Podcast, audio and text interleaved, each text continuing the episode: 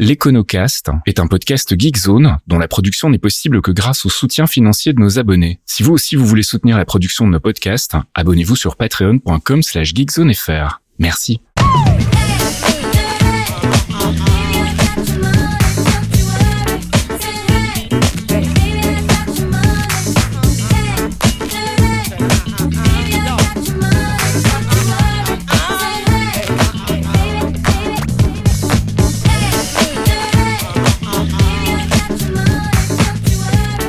Bonjour Geekzone et bienvenue dans ce troisième épisode de l'Econocast, un podcast finance et économique que j'ai le plaisir de présenter avec mon ami Michael Vincent. Bonjour Michael. Salut Faskil, bonjour à tous. On rappelle très vite hein, le principe du podcast, en gros c'est de vulgariser un peu les notions de base de la finance et de l'économie pour vous aider à avoir un peu les clés en main pour euh, comprendre l'actu et comprendre l'actu autour de, de l'économie.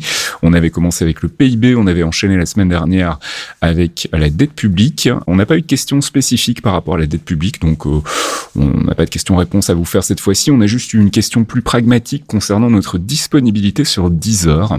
Alors, on n'est pas sur Deezer tout simplement parce qu'il faut le faire la demande. En fait, c'est de l'opt-in.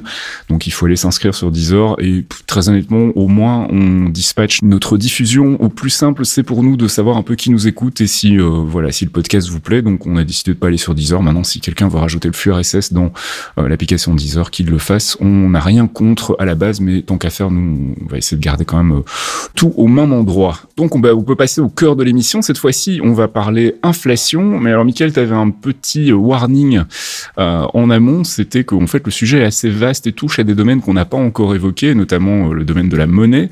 Et c'est la raison pour laquelle on a décidé en fait de splitter euh, l'épisode sur l'inflation en deux parties. Une première partie où on va parler plutôt du rapport avec le pouvoir d'achat, et puis une deuxième partie où on parlera alors là pour le coup plutôt de la facette monétaire, mais ce sera pour plus tard, peut-être même après qu'on ait introduit la notion de monnaie. Enfin, on va y réfléchir. Mais donc, tu, tu voulais juste nous prévenir que ce mois-ci, ça allait être euh, une seule facette, en gros. Voilà, pour garder un, format ramassé. Et puis, comme il y a un épisode sur la politique monétaire ou la BCE qui doit venir bientôt, on en avait parlé à, la fin de l'épisode 2, mhm. ce sera l'occasion de, de, remettre une couche et d'avoir une photo complète. Mais euh, voilà, effectivement, je pense qu'on va, on va diviser un petit peu la notion en deux, du coup. Ouais. Ok, donc inflation, première partie. Euh, bah, comme d'habitude, on prend une définition euh, euh, scolaire pour partir de là et essayer de comprendre un petit peu mieux ce que ça veut dire. Alors c'est une définition en anglais que je vais vous traduire on the fly, donc euh, ça risque peut-être d'être un petit peu brouillon, mais on va faire au mieux. Donc en économie, l'inflation concerne en fait une augmentation progressive générale des prix des biens et des services dans une économie. Euh, quand le prix général augmente, chaque unité de monnaie permet d'acheter moins de biens et moins de services, et en conséquence, bah, l'inflation correspond à une réduction du pouvoir d'achat. Alors c'est une définition un petit peu euh, difficile à comprendre pour néophytes comme moi, une définition euh, très très scolaire comme d'habitude. Et nous, on va justement essayer de vous expliquer un petit peu ce que ça veut dire. Enfin, toi qui va essayer de nous expliquer ce que ça veut dire en l'occurrence, puisque c'est toi le spécialiste. Donc la première euh, question que je voulais te poser, c'est par rapport à cette notion de perte du pouvoir d'achat en fait. Qu'est-ce que ça veut dire? Qu'est-ce que c'est le pouvoir d'achat? C'est encore un terme qu'on entend souvent. Et en général, quand on est dit ah, le pouvoir d'achat a baissé, on, on, tremble un petit peu. Est-ce que c'est ta raison? Est-ce que tu peux nous en dire un petit peu plus sur cette sur cette notion? Oui, absolument. Bah, D'ailleurs, cette définition montre bien euh, la, la, la, dichotomie hein, qu'on présentait à l'introduction, c'est-à-dire qu'il y, y, a un côté euh, pouvoir d'achat, augmentation des prix, mhm. et la deuxième partie de la définition, tu vois, met déjà un peu en, en avant cette euh, idée de monnaie, peut-être quand même pour préciser les choses, parce qu'il y a deux façons de voir les choses. soit les prix ont augmenté, donc tout est plus cher, soit en fait, comme les prix sont plus chers, c'est comme si un euro valait moins aujourd'hui qu'il ne valait hier. C'est-à-dire que tu peux acheter moins de choses avec un euro. C'est une autre façon de le voir mais du coup, quand on le présente de cette deuxième façon, on comprend qu'on dessine un peu plus un, un horizon monétaire et sur aussi la valeur de la monnaie qu'on va donc du coup traiter plutôt euh, dans un second temps et pour se concentrer plutôt donc euh, sur sur la partie pouvoir d'achat. Donc l'inflation, vous savez qu'on entend souvent, surtout en ce moment, euh, l'inflation monte. On a une inflation en moyenne dans la zone euro en ce moment à 5,1%. C'est assez inédit par rapport à, à l'histoire très contemporaine et, et moderne. Mais avant d'être un indicateur, d'être une mesure, 5% d'inflation, 3% d'inflation, l'idée c'est que c'est une période en fait d'augmentation des prix des biens et des services. Ça, c'est d'abord le, premier point. Donc l'inflation euh, représente quelque part donc une période où les prix augmentent et donc peut être vu aussi comme une perte de, pouvoir d'achat de, ce point de vue-là. Quand tu dis une période, ça veut dire qu'en fait quoi? L'inflation, c'est pas le fait que les prix augmentent, c'est la, période durant laquelle ces prix augmentent en fait. C'est ça la, différence. Au départ, c'est ça. C'est vraiment ça qui est, qui est derrière le, concept d'inflation. Et donc peut-être pour refaire une, une petite historique L'inflation, moi je la connais surtout par le petit bout de la lorgnette, c'est-à-dire que euh, ayant euh, moins de 40 ans et vivant euh, en Europe, mhm. en fait ces 40 dernières années, on a connu une période d'inflation assez faible où elle était entre 0 et 2%. Les choses étaient relativement stables, à part justement depuis 6 mois où l'inflation augmente. Mais il faut savoir que des périodes d'inflation très importantes ont existé par le passé. D'ailleurs, elles avaient une application monétaire puisque en général la façon de, une des façons de résorber cette inflation, c'était de changer la valeur de la monnaie, mhm. mais ça on en parlera un peu plus la, la prochaine fois. Mais il y a, dans l'histoire, on a connu des périodes d'inflation euh, énormes quand il y a eu notamment aussi beaucoup de croissance, donc les révolutions industrielles, euh, les périodes post-guerre, euh, notamment des grosses périodes d'inflation. Mais il faut savoir qu'effectivement depuis 40 ans, en tout cas dans les pays modernes, on a constaté une inflation plutôt stable entre 0 et 2%. Et donc en fait l'idée derrière c'est d'avoir une stabilité des prix, donc d'éviter que les prix augmentent trop parce que c'est effectivement un problème euh, pour le pouvoir d'achat et pour se permettre d'acheter euh, ses biens et ses services, euh, tout en sachant qu'on pourrait se dire, bah alors pourquoi pas faire le contraire, ce qu'on appelle la déflation, comme ça les prix diminuent et notre pouvoir d'achat augmente. C'est parce qu'en fait, avec l'inflation vient tout un tas de, concepts annexes comme la stagflation ou la déflation. Et en fait, il faut faire attention en économie au cycle et, aux spirales. Et l'inflation qui reste faible mais proche de zéro ou proche de 2% permet euh, aussi euh, de ne pas décourager l'investissement. Parce que quand on est en période de déflation, les acteurs économiques ont tendance à anticiper le fait que les prix baissent, mais qui vont continuer à baisser. Et mhm. donc, on peut tomber dans une spirale déflationniste parce qu'on se dit, aujourd'hui, c'est pas cher, mais demain, ça sera encore moins cher. donc, j'attends encore plus pour acheter. Donc ça, c'est le genre d'effet qu'on veut éviter. Donc, on, la déflation, c'est quelque chose qui est vu comme quelque chose de très négatif. Mhm. Et à l'inverse, avoir une inflation trop importante, une hyperinflation, une inflation galopante, euh, c'est la situation opposée où les prix augmentent tellement vite que euh, les citoyens ne peuvent plus suivre, ne peuvent plus se permettre d'acheter des biens et des services. Ça a aussi un effet euh, particulier sur les inégalités, euh, sur la consommation des acteurs économiques. Et donc, effectivement, la, la, la, norme, celle qui est plus ou moins acquise aujourd'hui, c'est d'essayer de garder une inflation positive, mais proche de zéro. C'est ça. Donc, en fait, globalement, si je comprends bien que ça monte ou que ça descend, c'est pas vraiment bon. L'idée, c'est d'essayer de garder l'équilibre, en fait, de garder une stabilité dans cette inflation pour éviter de tomber euh, dans le négatif, dans la déflation, mais pour éviter aussi d'aller trop trop loin dans l'inflation. Donc c'est vraiment une, une notion d'équilibre plus qu'une une, une notion d'essayer d'aller dans le négatif en fait. C'est l'objectif que la plupart euh, des, des États se fixent aujourd'hui, et c'est d'ailleurs explicitement euh, indiqué comme tel dans, le, dans la plupart des mandats mhm. des banques centrales, qui, qui, qui, ont une, une cible d'inflation autour des 2%. Alors comment est-ce qu'on calcule ce, ce pouvoir d'achat, et est-ce que ce calcul est quelque chose de, de pertinent, ou encore une fois, est-ce que c'est une, un concept, une notion qui est surtout destinée à une communication politique euh, ou qui a un côté peut-être un petit peu artificiel. Alors, l'inflation, c'est lié à plein de choses, et en particulier avec le pouvoir d'achat et son éventuelle perte de pouvoir d'achat. C'est assez simple à comprendre. Si l'inflation, c'est l'augmentation des prix des biens et des services, alors, toute chose étant égale par ailleurs, si les prix augmentent mais que mon salaire ou ma richesse n'augmente pas, alors ma capacité euh, de consommer, ma capacité d'acheter a diminué. Et c'est là aussi où on peut commencer à dessiner peut-être la différence entre une bonne inflation et une mauvaise inflation. C'est comme le chasseur. la bonne inflation, finalement, c'est celle qui est poussée par une croissance importante aussi par une croissance des salaires. Et donc, les prix, certes, sont plus élevés, mais puisque les salaires ont suivi, on peut toujours se permettre de profiter de ces biens et de ces services. Et euh, alors là, c'est un côté, je, reviens au premier épisode, euh, c'est très euh, compétition mondiale, ce que je dis. donc, un, pays qui profiterait d'une inflation comme celle-là, avec les salaires qui suivent, bon, bah, augmenterait, ferait augmenter également sa, sa, sa richesse ou par rapport aussi, pourrait avoir des avantages comparatifs par rapport à d'autres pays. Alors, est-ce qu'il y a une différence entre pouvoir d'achat, qui est un terme qu'on entend souvent, et un autre terme qu'on entend souvent, qui est augmentation du coût de la vie? Oui, du coup, c'est la même chose. Hein. C'est-à-dire que la perte de pouvoir d'achat, c'est une augmentation du coût de la vie. Mais c'est là où c'est intéressant de voir un petit peu aussi la bonne inflation, la mauvaise inflation. On parlait dans le premier épisode donc du, du, PIB. Mhm. L'inflation, c'est l'augmentation des prix. Donc, on pourrait se dire que l'inflation des prix va faire naturellement augmenter le PIB. Mhm. Sauf que c'est pas une augmentation du PIB positive puisque derrière le pouvoir d'achat, il n'a pas augmenté. Et c'est pour ça qu'en fait, le PIB euh, réel, on lui enlève l'inflation. C'est-à-dire qu'on regarde l'augmentation de la production, mais en gardant les prix de l'année dernière quand on mesure la variation de la croissance, pour enlever justement l'effet d'augmentation des prix, donc l'effet de l'inflation dans cette croissance. Donc la croissance qu'on voit quand elle est rapportée à la télévision par les politiques, etc., c'est une croissance euh, réelle, donc qui est déflatée, qui est euh, sur laquelle on a retiré en fait euh, l'inflation pour vraiment mesurer ce qui est vraiment une augmentation de la richesse euh, nationale en fait et pas juste euh, l'effet prix. Mais du coup, c'est une c'est une manipulation qui se justifie par une réalité scientifique ou c'est plus une manipulation pour avoir des meilleurs chiffres En fait, c'est un des usages de, de, de l'inflation.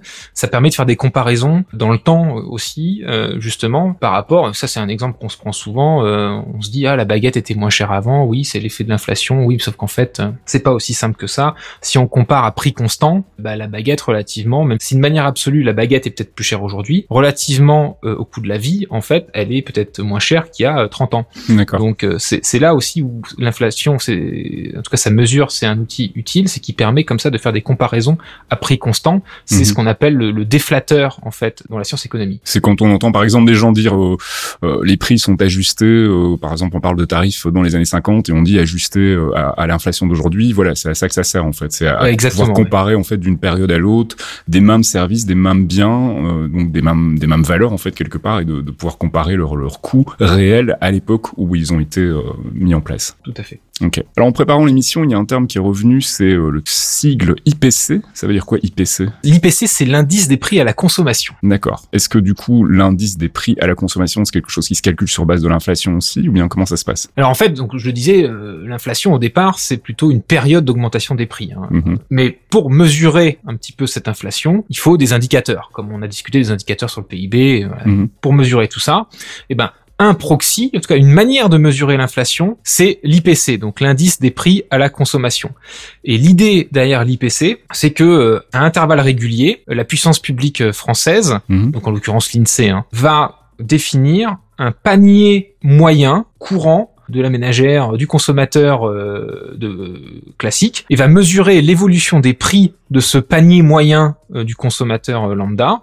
Et c'est comme ça qu'on va mesurer finalement euh, l'inflation. L'IPC c'est quand même pas anodin parce que c'est utilisé pour beaucoup de choses. Alors l'IPC ou l'équivalent que tu as dans, le pays concerné, mais ça peut guider aussi pas mal les politiques publiques. C'est-à-dire que l'IPC c'est un index qui est aussi pris en compte dans le calcul des salaires des fonctionnaires ou des retraités. Dans certains pays, par exemple au Royaume-Uni, où il y a beaucoup de prêts immobiliers à taux flottant, donc à taux variable, ben la, base du taux variable c'est euh, lié justement au calcul du, panier euh, moyen. Donc euh, effectivement, cet indicateur a aussi un effet dans la vie de tous les jours de pas mal de gens puisque il fait dépendre aussi un petit peu des salaires ou des prix immobiliers. Du coup, évidemment, c'est un choix aussi un peu politique puisque cet indice des prix à la consommation, ce, panier moyen, va contenir des choses qui correspondent pas forcément à, tout le monde. Si par exemple tu ne fumes pas, bon bah le prix des cigarettes, l'augmentation du prix des cigarettes compte pas trop pour ta vie. Donc l'inflation aussi, la manière dont elle est vécue sur le pouvoir d'achat peut être très différent d'une personne l'autre. Moi, par exemple, j'ai pas de voiture et le, prix euh, de l'essence à la pompe qui compte beaucoup dans l'inflation en ce moment justement moi m'impacte pas tant que ça même si c'est pas aussi simple que ça puisque le prix du pétrole va impacter un, tas d'autres choses euh, par ailleurs. Mais vraiment pour, l'exemple l'idée c'est que on a un panier moyen et on observe l'évolution des prix de ce panier moyen et c'est ce qui va donner en fait le coût de l'inflation. Alors j'ai souvent justement entendu parler de ce fameux panier hein, et le fait qu'on met pas toujours les bonnes choses comme tu le dis. C'est un outil politique du coup plus qu'autre chose parce que on peut par exemple justifier euh, le fait qu'on n'augmente pas le pouvoir d'achat parce qu'en fait, dans ce panier, on n'a pas des objets euh, usuels. Je pense notamment à tout ce qui est technologique. En fait, je sais que ça a souvent fait débat, mais le fait qu'on a tous besoin d'une connexion Internet, euh, est-ce que le prix d'Internet, par exemple, est compris dans, dans ce calcul de l'inflation? Pas du tout, parce que pour moi, ça me paraît quand même être un service de base aujourd'hui. C'était pas le cas il y a 15 ans. Mmh. Euh, et, et est-ce que c'est encore une problématique aujourd'hui par rapport à ce panier, justement, de d'y mettre les bonnes choses finalement? C'est un débat qui a encore lieu et qui a lieu souvent. Alors comme je disais, ce, ce panier, il est euh, actualisé euh, régulièrement, donc euh, le coût du téléphone mobile, le coût de l'internet est inclus dans le panier de l'inflation aujourd'hui. En revanche, il y a des choses qui ne sont pas dans ce panier moyen, qui semblent un peu aberrantes. C'est un débat qui revient régulièrement, je le disais. C'est par exemple le coût de l'immobilier, c'est-à-dire que le loyer n'est pas dans l'inflation. Ah, c'est fou ça. Ah, c'est fou parce que pour beaucoup de personnes, l'inflation telle qu'elle est perçue elle est beaucoup plus grosse que l'inflation telle qu'elle est mesurée, parce qu'en fait, il y a une différence entre les locataires et les propriétaires. Donc le loyer est pas dedans. Euh, c'est un débat qui revient régulièrement justement sur le fait qu'il faudrait peut-être intégrer le loyer dans euh, euh, dans ce panier moyen. Bah, c'est quand même un poste de dépense majeur pour plein de gens, donc ça me paraît complètement aberrant que ça n'y figure pas en fait effectivement. La logique, c'est de dire que le marché de l'immobilier, le truc, c'est que il y a des gens qui effectivement louent, mais il y a des gens qui achètent. Mmh. oui, c'est vrai que c'est difficile de comparer du coup. Le fait que par la force des choses, en fait, tout le monde n'a pas forcément un loyer. Alors tu as, tu as peut-être effectivement ton prêt immobilier à la banque, etc. Mais c'est pas la même nature. Mmh. Donc le, loyer est, est, pas dedans. certaines banques centrales ou certains instituts de statistiques envisagent de, de, de, de l'inclure et, et, mhm. le débat euh, se pose. Hein. Euh, moi, je suis pas spécialement contre euh, l'inclusion du, du loyer moyen dans, dans le coût de l'inflation, clairement, mais ça montre aussi un autre point sur le fait de mesurer l'inflation, c'est qu'il n'y a pas une façon de mesurer l'inflation. C'est pareil, par exemple, euh, donc on a l'IPC en France, l'indice des prix à la consommation, qui est mhm. pris sur un panier moyen français, mais on a aussi ce qu'on appelle l'IPCH, l'indice des prix à la consommation harmonisé, qui euh, cette fois-ci est un euh, indice européen. C'est celui qui permet de calculer l'inflation européenne. Et du coup, le panier euh, européen est pas tout à fait le même que le panier français, tout comme la manière dont le FMI ou la Banque mondiale va calculer l'inflation sera pas la même parce que le panier est pas forcément le même non plus. Donc un peu comme on expliquait avec le PIB, même si grosso modo on retombe un peu sur ses pattes, euh, on aura quand même des petites différences sur la mesure de l'inflation euh, due à ça. Alors on a vu que le PIB c'était un peu une manière pour les États de se comparer, hein, de, rentrer en compétition. Euh, du côté de l'utilité du calcul d'inflation, on a vu que bah, ça pouvait servir à comparer des biens de consommation, des services, enfin les prix de biens de consommation et de services à des époques différentes. Est-ce qu'il y a d'autres utilités concrètes aujourd'hui à un calcul d'inflation? Et en, quoi ça influe les, les décisions politiques? Parce que c'est un petit peu ça qui nous intéresse aussi. Alors l'inflation, pouvoir la mesurer et pouvoir la contrôler, c'est important par rapport notamment euh, aux spirales inflationnistes ou aux spirales déflationnistes euh, qui sont toutes les deux pas très désirables comme on le disait tout à l'heure. C'est aussi une manière de savoir si on a de la bonne croissance ou si finalement c'est juste de l'augmentation des prix. C'est c'est important pour pouvoir faire des comparaisons dans le temps avec la notion de déflateur. Donc tout ça, effectivement, ça a quand même une grosse importance aussi dans la conduction euh, des politiques publiques, voir un petit peu si si elles sont de qualité ou pas. Et puis en économie, alors même si aujourd'hui, parce que la notion est un peu vieille, elle peut être un peu controversée, elle a des critiques, mais je, je pose ça là juste aussi pour avoir des, des, des mots-clés à chercher un petit peu, peut-être pour orienter euh, celles et ceux qui, qui voudront euh, explorer un peu le sujet. On avait parlé dans le premier épisode euh, du donut économique, qui était une espèce de grille de lecture de conduction des politiques publiques, qui était voilà introduit, popularisé par Kate Raworth. Et on a, euh, on avait déjà une espèce de, de, prémisse, une espèce de précurseur de ce donut économique dans les années 70 avec euh, la notion de carré magique de Caldor. D'accord. Ouais, carré magique de Caldor, euh, c'est un peu peut-être encore plus bizarre que le donut, je sais pas, mais l'idée du carré magique, c'est de dire que pour conduire des politiques publiques, il y a quatre indicateurs importants qu'il faut maximiser, enfin pas maximiser, mais qu'il faut optimiser. Faut optimiser effectivement. Donc faut, faut s'imaginer un axe XY où on mhm. aurait par exemple au nord, la croissance économique, donc le PIB, tout ça. À l'est, l'emploi ou le chômage, emploi qu'il faudrait maximiser, chômage qu'il faudrait euh, euh, bien sûr éminé. Euh, l'équilibre extérieur au sud, donc la balance commerciale, les importations, les exportations, ça fera peut-être un sujet aussi à l'occasion. Et à l'ouest, donc cette inflation, la stabilité des prix. Mhm. Et donc de dire que un bon gouvernement, donc ça c'était les années 70, Caldor qui était un, un, keynésien, donc plutôt adepte d'un contrôle quand même assez significatif, non marginal de l'économie par les puissances publiques, mhm. pour aussi combler un petit peu les défaillances du marché, etc.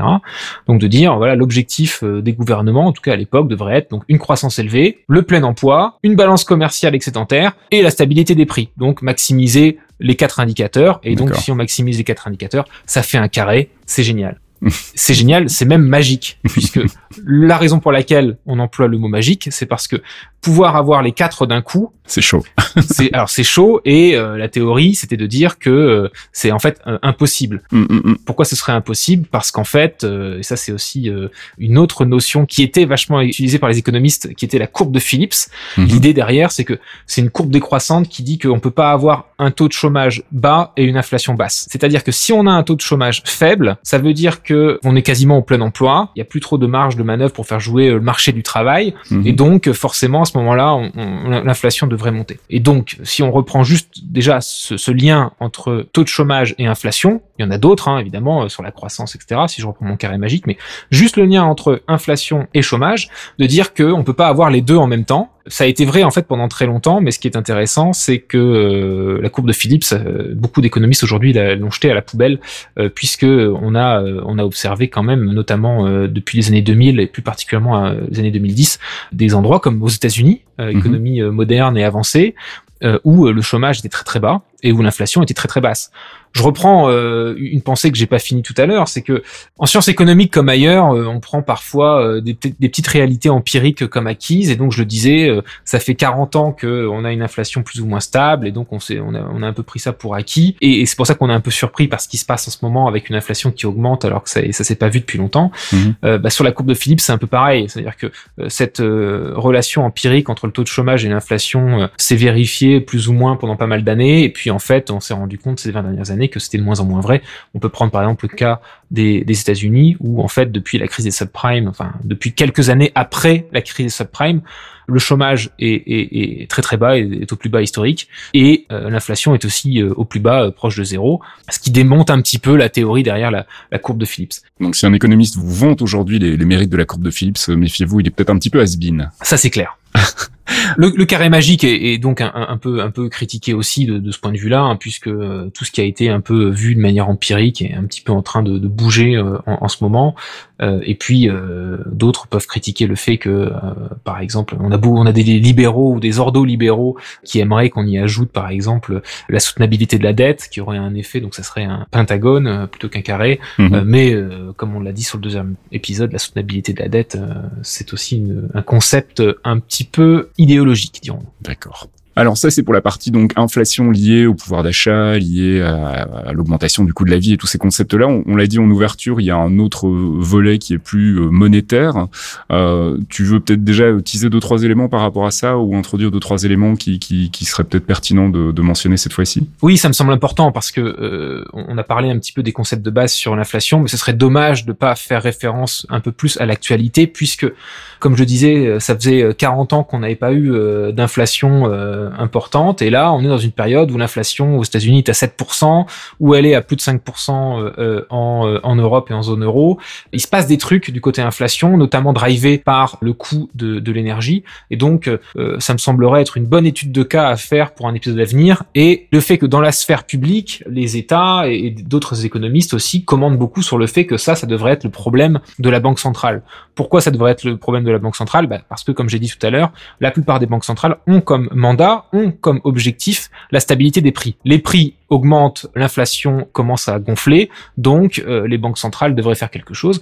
Donc prendre un petit peu la situation qu'on est en train de vivre actuellement, au risque d'être très péremptoire, parce que les choses peuvent changer un peu vite, et les économistes parfois prennent des mauvaises habitudes euh, à cause de euh, des données empiriques. Mais là, il est en train de se passer un truc devant nous, qui est un bon champ d'application aussi à la partie plus monétaire et les limites par ailleurs de la partie monétaire, parce qu'en fait, on se rend compte qu'avec cette inflation qui peut être historiquement géré par la politique monétaire. Là, on est sur une inflation d'une nature un peu particulière liée au coût de l'énergie et sur laquelle finalement bah, les banques centrales peuvent pas faire grand chose. Et donc, qui peut faire quelque chose alors dans ce cas-là? Bah, il y a des élections bientôt. Euh, il faut effectivement, c'est la, politique, un, défi la politique budgétaire mm, mm, est mm. aussi importante bien sûr. Euh, et, par ailleurs, là-dessus, euh, peut-être juste un point, il y a, il y a de la bonne façon de le faire et de la mauvaise façon de le faire. Un petit peu comme on disait qu'il y avait de la bonne dette et de la mauvaise dette.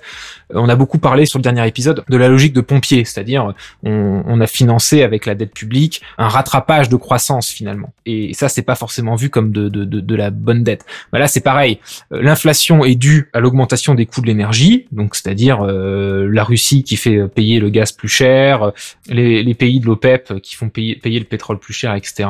Et une des solutions qui a été envisagée notamment en France et qui marche sur l'inflation, parce que l'inflation en France est plus proche des 3% que des 5 ou des 7, donc quand on se compare, on se rassure mais c'est surtout parce que la France a fait le choix de faire des chèques énergie et de bloquer les prix de l'électricité. Donc tout ça, c'est financé par du coup euh, un déficit sans forcément régler le problème à la racine, puisque le problème à la racine, c'est le fait que l'énergie coûte trop cher. Donc c'est pas en finançant la baisse du prix de manière solidaire, donc avec les impôts et, la dette, c'est pas forcément la même manière que de trouver une énergie moins chère. Par c'est pas aussi durable que ça. Bon, ben, je pense qu'on a fait un peu le tour, en tout cas sur les bases hein, de, de, la notion d'inflation. Alors comme on l'a dit, on parlera de l'inflation côté, euh, enfin facette monétaire dans un épisode prochain. On verra un peu comment on va caler tout ça.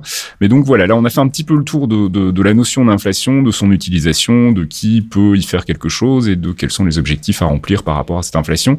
Et donc euh, bah, voilà, l'équilibre étant visiblement la notion centrale. Alors est-ce qu'il y a des recommandations que tu veux faire euh, par rapport à cette cette notion d'inflation, des choses à lire ou à aller voir? Alors plutôt des choses à, à écouter cette fois-ci, une fois n'est mhm. pas coutume. Je peux vous recommander, et vous aurez tous les liens bien sûr dans la description de, de ce podcast, une petite capsule de mon ami et économiste Jésabelle Coupé-Soubéran chez France Culture, qui justement commence à dessiner le fait que même si pendant longtemps l'inflation c'était le problème des banques centrales, est-ce que les banques centrales peuvent encore faire beaucoup de choses par rapport à l'inflation, en tout cas par rapport à l'inflation qu'on est en train de voir actuellement? Donc ça pourrait être une bonne introduction euh, à l'épisode qu'on fera un peu plus tard. D'accord. Donc ça, je peux vous recommander ça. C'est une petite capsule qui dure 4 minutes. Hein. C'est sur France Culture, donc et puis t'as un, un, un de tes live écho aussi qui traite du sujet. Ouais, euh, celui que bah, qui est du coup assez récent, euh, où je dessine quelques perspectives pour l'année 2022 et donc évidemment les coûts de l'énergie et, et l'inflation qui augmente font la part belle de cet épisode que vous pouvez retrouver sur ma chaîne YouTube. Et puis une interview aussi, allez voir. Hein. Oui, puisqu'il est question de banque centrale, là aussi j'anticipe un peu le euh, l'épisode suivant, mais une interview de, de, Christine Lagarde sur sur France Inter. Là, c'est bon, je coche toutes les cases du, du bon gauchiste. J'ai fait France Culture, France Inter, euh, mais je, je, vous recommande d'écouter un petit peu justement le l'interview de Christine Lagarde parce qu'elle met en exergue un point qui me semble intéressant, c'est que face à l'effet d'inflation, l'effet des spirales, parce que c'est quand même aussi pas mal lié sur le sentiment et le fait que si on a un sentiment de déflation, alors on va créer encore plus euh, de déflation. Il y a un effet prophétie autoréalisatrice. C'est assez marrant du coup d'observer euh, les grands Manitou à faire de la méthode Coué, c'est-à-dire se vouloir rassurant. Ça veut pas dire qu'ils sont bêtes et qu'ils qui voient pas qu'il y a de l'inflation. C'est juste qu'ils peuvent pas se permettre de le dire au risque d'en créer encore plus. tu vois ce que je veux dire Donc c'est assez intéressant de voir l'exercice d'équilibriste, d'autant plus que du coup Christine Lagarde là, elle se s'adresse pas à des traders ou à des journalistes économiques. Elle s'adresse sur France Inter au commun des mortels. Donc elle, doit faire preuve de, de vulgarisation. Donc c'est assez intéressant euh, euh, à regarder. Et puis tu voulais nous reparler. Enfin je sais plus si on en avait parlé. On avait rajouté un lien euh, en vitesse sur un des, des derniers épisodes, mais c'est un site qui s'appelle The Other Economy. Ouais, The Other Economy, euh, qui, est, qui, est, un site plutôt bien foutu là cette fois-ci pour, euh, pour, pour pour de la lecture. Il n'y a pas de fiche particulière sur l'inflation, mais beaucoup de, de notions dont j'ai parlé, euh, quelques mots clés. Ça peut être une bonne base de données en fait quand vous êtes intéressé à, faire un peu de vulga économie. Je recommande ce site The Other Economy. Et puis une dernière recommandation et on revient sur France Inter. on en parlait sur le dernier épisode du débat écho de, de Dominique Seux et de Thomas Piketty qui nous ont piqué l'idée. Hein. Finalement, Thomas Piketty en remplit mon rôle toutes les semaines sur Inter et puis euh, euh, Dominique Seux, celui de Faskill. non, non, ce serait vache, ça ferait de toi un méchant néolibéral. Euh, ce qui n'est pas les cas, je te confirme. Dominique Seux, c'est un journaliste éco qui bosse bah, justement pour les échos, mhm. le journal Les Échos, et il est très très, enfin, il est plutôt à droite. Bref, mais en tout cas, ils ont fait un débat Piketty et Seux sur sur l'inflation et ce, ce, débat vaut vaut le détour. Eh bien, merci Michael pour toutes ces recommandations et toutes ces explications.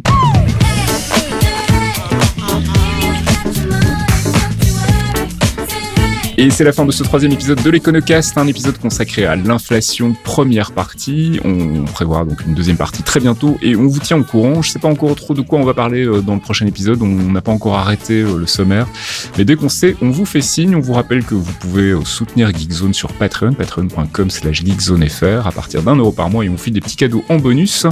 Et puis sinon, si vous avez des questions, soit venez les poser dans le thread de l'épisode sur geekzone.fr dans les forums ou bien vous pouvez nous envoyer des petits messages sur Twitter, sur Discord. On collecte tout ça et on y répondra dans l'épisode prochain. Bah, merci Mickaël et puis à dans deux semaines. Merci à toi, merci à tous, à la prochaine.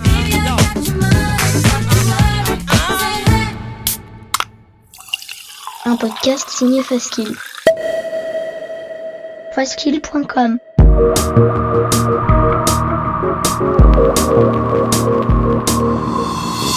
Torréfaction, c'est votre rendez-vous hebdomadaire sur geekzone.fr avec une sélection de l'actualité proposée par Caféine et Fastkill. Gaming, culture, software et tech ont fait le tri dans les news de la semaine pour vous proposer un récap digeste d'une demi-heure, histoire de ne rien louper des infos essentielles. Torréfaction, c'est votre rendez-vous avec l'actu geek tous les vendredis matins à 8h sur geekzone.fr.